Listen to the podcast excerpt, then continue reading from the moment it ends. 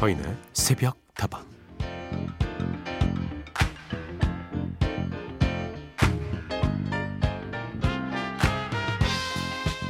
여러분 혹시 그거 아십니까? 사실은 돼지들이 정말 깔끔한 동물이라는 사실 말이에요. 돼지는 사람들처럼 밥 먹는 공간과 화장실도 멀찍이 떨어뜨려서 분리를 해놓고요. 지늘기 말라서 떨어질 때 또 세균들도 같이 떨어져 나가기 때문에 지늘구로 목욕하는 것을 즐긴다고 하죠. 보통 너무 좁은 공간에서 사육돼서 그렇지 돼지들에게 넓은 공간이 주어진다면 깨끗하게 생활하는 모습을 볼 수 있을 거예요.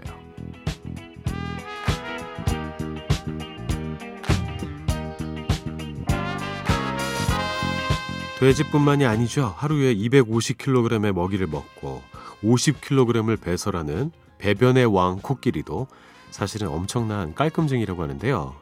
배설물이 몸에 닿는 게 싫어가지고 그 거대한 몸으로 배설물을 요리조리 잘도 피해 다닌다고 하더라고요.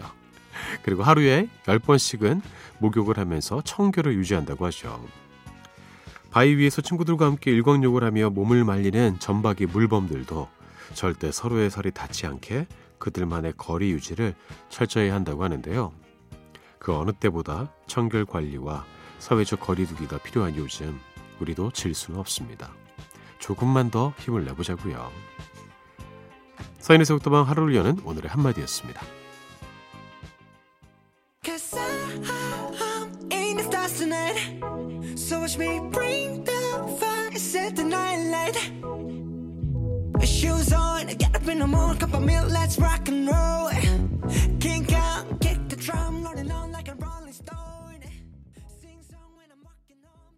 BTS의 Dynamite였습니다. 이 노래 요새 모르는 분 계십니까? 모르시면 안 돼요. 김정숙 님이 신청해 주신 곡이었습니다. 첫 곡으로 들려드렸고요. 사인에스 북다방 오늘도 문을 열었습니다. 여러분과 함께 하겠습니다. 코끼리조차도 그렇게 위생 관리에 신경을 씁니다. 250kg을 먹어요. 와. 그리고 50kg을 어느 정도에 도대체. 근데 그거 닿기 싫어가지고 막 이렇게 피해 다니면서 목욕도 하고 청결을 유지한다고 합니다. 그리고 점박이 물범들도 서로의 살이 닿지 않게 그들만의 거리를 유지한다고 하네요. 이 닿는 걸 싫어할 수도 있어요. 그죠? 아, 뭐야! 이러면서. 아, 제가 이렇게 말씀을 드렸지만, 음, 그만큼 우리가 더 서로를 지키기 위해서 거리를 유지해야 되는 그런 시기입니다. 지킬 것만 지켜주고 조심할 것만 조심한다면 훨씬 더 이 난국을 빨리 우리 헤쳐나갈 수 있을 거예요. 우리 동물한테 지면 안 되니까요. 자, 우리 새벽다방을 사랑해 주시는 여러분은 잘 하시리라 믿으면서 오늘의 방송 본격적으로 시작하겠습니다. 여러분의 이야기와 신청곡 필요합니다. 휴대전화 메시지 샵 8001번이고요. 단문은 50원, 장문은 100원입니다. 무료인 인터넷 미니와 스마트폰 미니 어플 그리고 홈페이지 게시판을 통해서도 함께 하실 수 있습니다.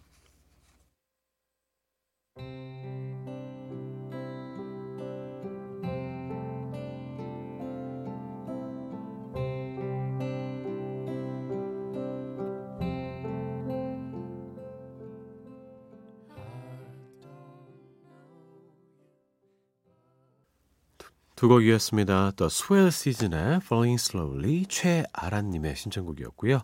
에이미 와인하우스의 Love is Losing Game 이어서 들으셨습니다. 최아란님 서디 출첵합니다. 여기는 비가 제법 내린 뒤로 쌀쌀하네요. Falling Slowly 신청해요. 그렇군요. 천천히 지금 가을을 지나서 겨울로 향해 가고 있는 것 같습니다. 비가 내린 후에 확실히 가을의 냄새가 짙어졌어요. 쌀쌀할 때 감기 조심하십시오. 그리고 이현진님, 저는 보통 이 시간에 잠을 자는데 오늘은 아무 생각 없이 라디오를 켰다가 새벽다방을 만나게 됐네요. 음악도 그렇고 서인 디제이님 목소리도 너무 매력적이어서 여기까지 이끌려 왔어요. 운명적인 만남 축하합니다. 연진님과의 만남을 음, 소중히 생각할게요. 아무 생각 없이 어떤 즐거움을 만나게 됐을 때 색다른 기쁨을 느낄 수 있습니다. 잘 오셨고요. 3190번 안녕하세요. 낚시하고 집에 가는 중입니다. 고등어 11마리 잡았어요. 우와. 자기야, 집까지 안좋운전해요 예? 뭐라고요? 지금 누구한테 하시는 거예요? 야, 고등어 11마리 잡았다고요? 야, 좀 고등어 한번 잡아보고 싶은데. 고등어 맛있잖아요. 예. 잡아가지고 이제 드시는 겁니까? 다양하게 드시면 좋을 것 같아요. 고등어 구이로도 먹고, 조림으로도 먹고. 여러분은 구이 좋아하세요? 아니면 조림 좋아하세요? 저는 둘 중에 하나만 선택해야 된다면 고등어 김치찜을 먹겠습니다. 맛있겠다. 밥도둑이에요. 김성원님의 신청곡을 듣죠? 유튜의 버티고.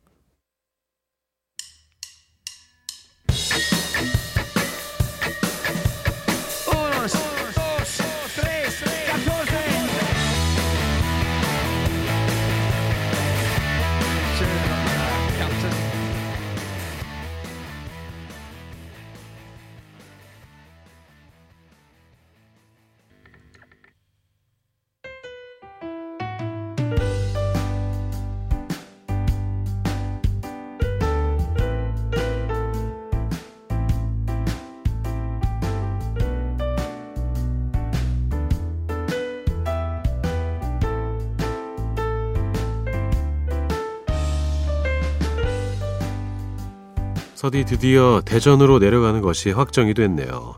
저에게 인수인계 해줄 사람이 공부 많이 하고 오라는데 큰일이에요. 대전 가면 이제 열심히 강의 준비해야 되거든요. 강의록의 핵심은 브레이크 타임인데 말이죠. 교환엔 얼마나 획기적인 라떼기가 어디 없을까요? 우리 서디는 군 생활을 어디서 하셨으려나요? 왠지 이미지는 수색대나 특공대 아니면 신병교육대 조교를 했을 것 같은데 말이죠. 어쨌든 이렇게 이제 군대에서 교육자의 길로 가게 됐는데요. 서디가 잘할 수 있을 거라고 응원해 주시면 더 힘이 날 것 같습니다.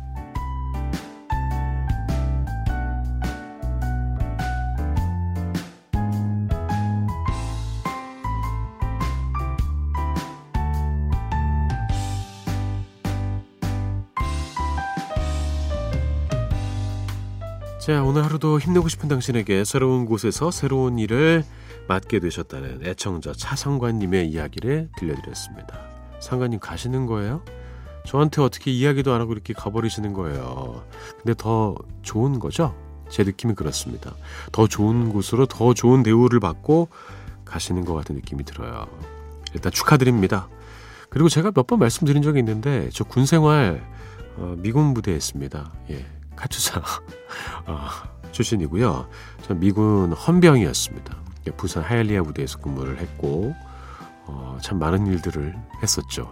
어, 영화에서 보던 MP가 저였습니다. 심지어 그 출입 제한 구역에 갔던 어, 미 해군을 제가 잡은 적도 있어요. 예. 도망가는 거 잡아가지고 예, 영창에 넣은 적도 있습니다. 예, 조심하시기 바라겠습니다. 아 그리고 라떼 개그 이거 하라 그러면 또 못해요. 이건 자연스럽게 생활 속에서 그냥 터져 나오는 것인데 아 이거 강의록에 넣을 만한 라떼 개그 없나요? 이렇게 준비해서 가시면요 큰일 납니다. 예, 최대한 피하시길 바랄게요. 네. 아무튼 상관님 거리는 조금 생겼지만 우리 주파수를 통해서 거리는 없으니까요. 시간 되실 때마다 애청해 주시길 부탁드리겠습니다. 축하드립니다. 자, 함께 따라해 보시죠. 나는 내가 생각하는 것보다 훨씬 더 라떼 개그를 안 할 수 있는 사람이야. 금지하겠습니다. 오늘 하루도 힘내고 싶은 당신에게 하루 시작하기 앞서 저 서디의 응원이 필요하신 모든 분들 새벽다방으로 사연 보내주세요. 그리고 차성관님께 축하의 의미로 신청곡 들려드리겠습니다. 서지원의 또 다른 시작 그리고 SES의 달리기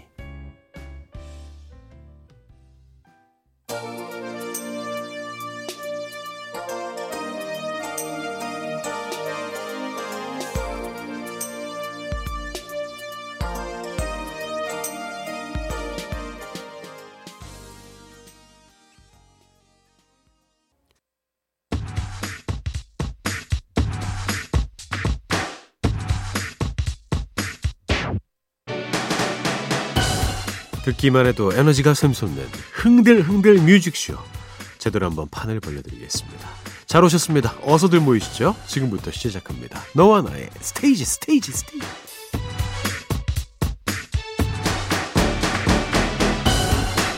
아, 오늘도 기운이 나질 않아. 난 기운을 내고 싶어. 그렇다면 잘 오셨습니다. 너와 나의 스테이지에서 기분을 한번 내보시죠. 새로운 한 주와 하루를 시작해야 하는 여러분을 위해서 제가 직접 노래를 추천해드리는 시간입니다. 지난주에는요, 한국 보이그룹의 서막을 열었던 소방차와 야차의 히트곡을 이어드렸죠. 소방차는 어젯밤 이야기 들려드렸고요. 야차는 애타는 마음 들려드렸습니다. 1938번. 소방차의 어젯밤 이야기는요, 제가 첫 직장에서 첫 회식을 했을 때 마이크 던지고 받기 묘기를 선보였던 추억의 노래네요. 당시에 이 노래로 분위기를 한껏 띄어더랬죠. 초등학교 때 소방차 바지도 아, 입고 다녔던 기억도 나고요. 음, 그 승마바지 스타일 말씀하시는 거죠. 예. 근데 이게 노래방 마이크가 예전에는요, 지금처럼 음, 무선 마이크가 아니었어요. 줄이 달려 있습니다. 그거 뭐 잘못 던졌다가 보면은 그 마이크들이 다 짱구가 돼 있잖아요. 여기저기 막 불쌍해. 이건 그만합시다. 예, 그만 던져요. 큰일 날 수 있으니까. 재밌는 추억을 저랑 공유하고 계시는군요. 장예정님, 오, 애타는 마음은 처음 들어보는 음악인데 매력있네요. 라디오가 가진 힘 중에 하나인 것 같아요. 이렇게 새로운 음악을 알게 해준다는 점 말이에요. 맞습니다. 여러분 덕택에 저도 새로운 곡도 참 많이 알고 있습니다. 그리고 한 가지 더 말씀을 드리자면 애타는 마음은요. 백두산 버전이 있고요. 사랑과 평화 버전이 있어요. 또 다른 느낌으로 즐기실 수 있을 겁니다. 유현상 씨가 이 곡을 정말 사랑했던 것 같아요. 예. 끝까지 해가지고 야차한테까지도 예, 부르게 만들었습니다.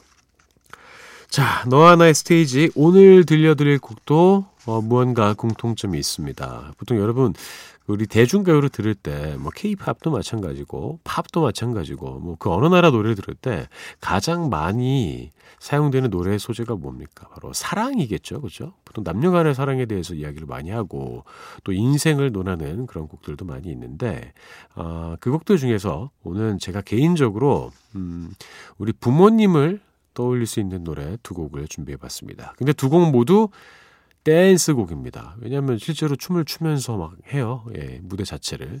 어, 그리고 제가 이 부모님이라는 주제를 가지고 온 이유는요. 다음 주에 저희 어머니 생신이기 때문입니다. 예. 어머니한테 이렇게 좀 바치는 느낌으로. 왜요? 다 그런 거 아니겠습니까? 자, 오늘 첫 번째로 소개해드릴 곡은요, 여러분이 매우 잘 알고 세계가 아는 대한민국의 자랑 중에 하나죠. 요새 뭐 BTS 엄청나게 인기 있습니다만, 그 BTS가 이렇게 더 알려지고 할 때, 어, 아마 이 가수가 있었기 때문에 분명히 영향이 있었을 거로 생각을 해요. 바로 싸이의 노래, 아버지 준비했습니다. 싸이 처음 데뷔했을 때 기억나세요? 그, 새라는 노래 있잖아요. 예, 저 처음에 그거 보고 완전 충격이었어. 저 무슨, 어, 조직폭력배인 줄 알았어요. 아니, 이렇게 좀 퉁퉁하신 분이 약간 옷도 약간 껄렁하게 입고 얼굴도 막 험상궂게 생긴 분이 뭐 엄청나게 막 격렬하게 춤을 추면서 막 새 모양으로 이렇게 팔을 이렇게 완전히 새됐다고 막 이러고 막 깜짝 놀랐습니다. 아, 이게 도대체 뭐 하는 사람인가. 근데 확실하게 모든 사람들의 머릿속에 각인이 되는 엄청난 비주얼 쇼크였죠. 그 들어보면 노래도 그 매력이 있어요. 아주 엄청나게 노래를 잘하는 그런 어, 가수라고 할 수는 없겠지만 또 래퍼에 또 가깝기도 하죠. 그런데 싸이만의 그 매력이 분명히 있습니다. 싸이의 발성, 발음, 또 음악을 대하는 태도 이런 것들이 있는데 심지어 싸이 씨는 음, 미국에서 버클리 음대를 나왔죠. 그리고 이제 초반에 한 1, 2집 때까지는 거의 많은 곡들을 작사, 작곡을 실제로 했습니다.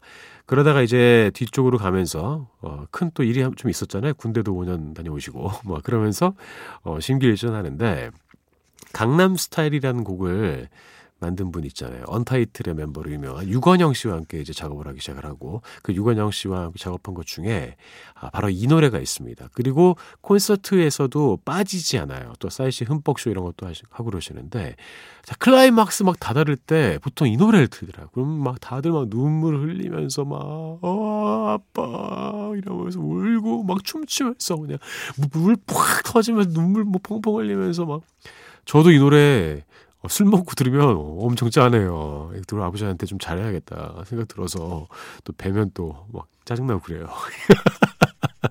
아무튼 어 많은 사람들에게 어떤 댄스 음악의 형식을 빌려서 그 아버지가 주는 그 사랑과 애잔함과 미안함과 고마움과 모든 것을 잘 담은 저는 정말 좋은 노래라고 생각합니다. 싸이 씨와 또 유건영 씨가 함께 작사 작곡해서 이 곡을 만들었는데 저도 제가 실제로 봤던 싸이 씨 공연 중에서 이 노래가 너무나도 가슴이 와닿았고 정말 기뻤습니다. 오늘 우리의 아버지들을 생각하면서 한번 들어보면 좋을 것 같아요. 싸이의 노래입니다. 2005년에 나온 노래예요. 아버지.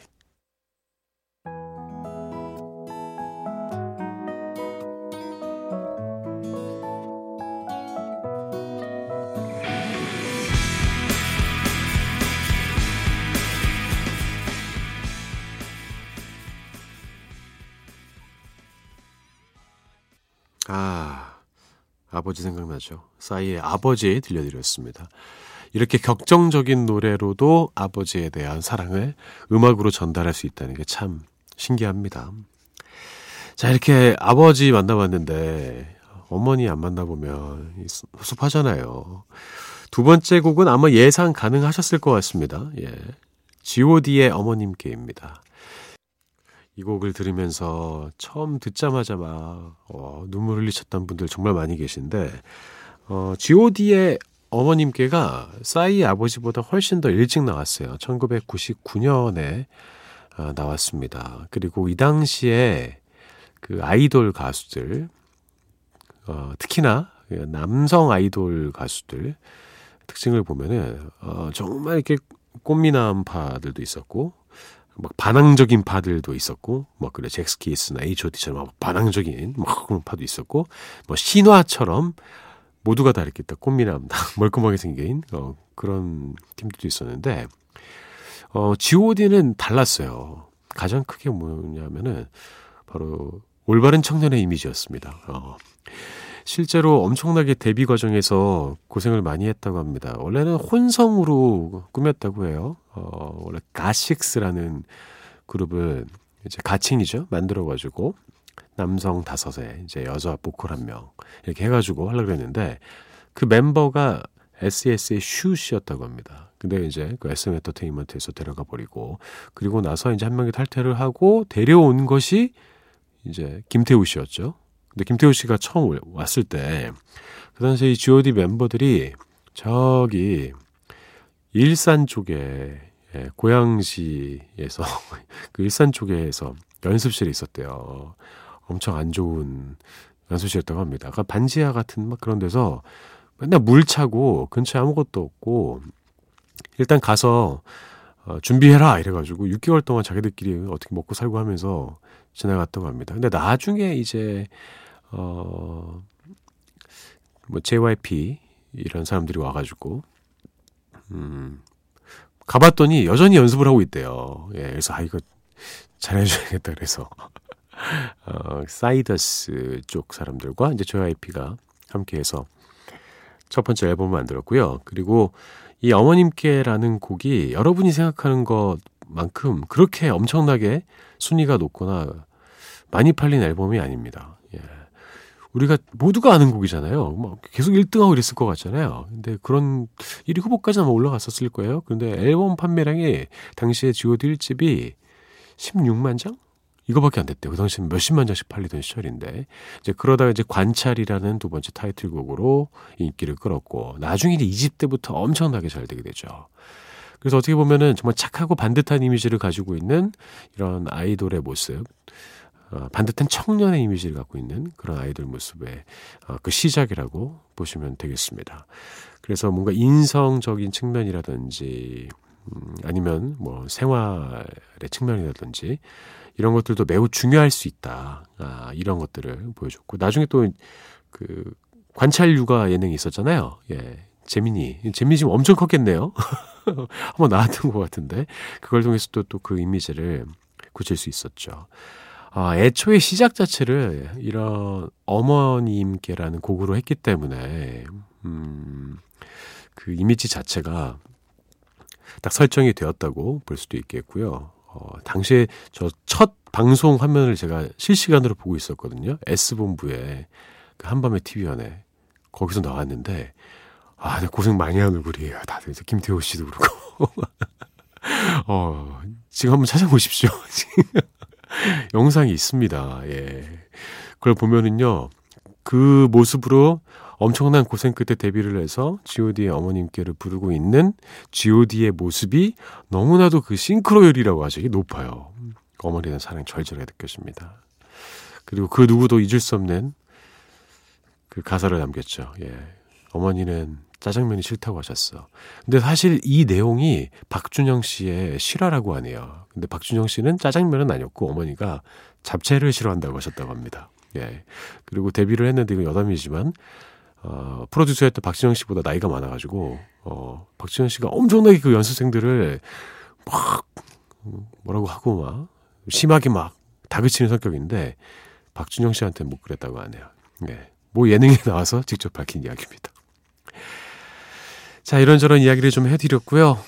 음, 오늘은 아버지를 생각하면서 음악을 들으셨고, 이번에는 어머니를 생각하면서 한번 들어보셨으면 좋겠습니다. god의 노래 데뷔곡입니다. 어머님께.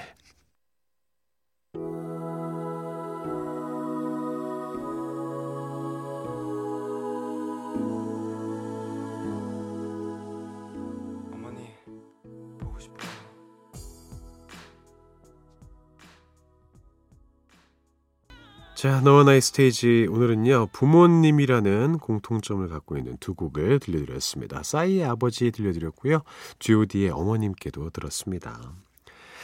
자, 지아라님, 와 진짜 오랜만에 본방 들어요. 불면증일 줄 알았는데 카페인을 줄이니까 이 시간까지 깨어 있는 일이 많지 않더라고요.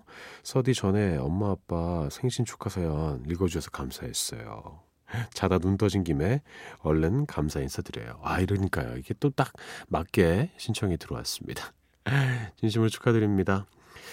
아, 양영희님의 신청곡을 들려드릴게요. 샤데이의 Smooth Operator.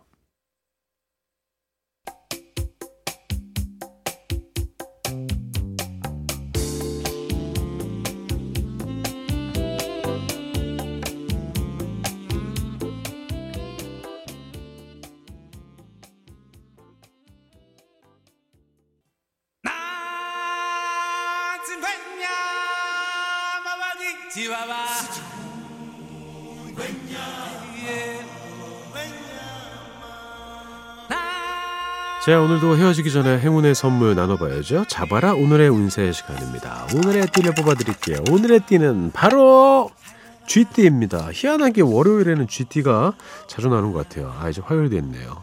쥐띠 여러분들 어, 들려드릴게요. 자, 제 주변에 쥐띠가 몇 분 계시는데 어, 좀 눈치를 아무래도 좀 보게 됩니다. 제가 이미 봤기 때문에 어, 오늘 이런 상황으로 되는 건가 이러면서 좀 불안해지기도 하고 그럴 때가 없지는 않아요. 알려드리죠. 꿈꾸던 일이 현실화되는 과도기. 아직 이렇다 할 결과 기대하기는 이르나 절차를 밟으면 실수 없이 좋은 결과가 나를 듯하다. 애정은 무조건 받아만 줄 수는 없다. 음, 무조건 받아주면 버릇이 나빠지니까요. 모든 결과가 한 번에 나오기도 힘들 겁니다. 그 단계를 조금씩 한 발자국씩 밟아가다 보면은 결국에 내가 원하는 단, 어, 단계에 도달할 수 있다는 그런 운세가 나왔네요. 오늘도 새벽다방은 여러분 덕택에 즐거웠습니다. 저는 내일 다시 돌아올게요. 여러분의 오늘 하루도 행복할 겁니다.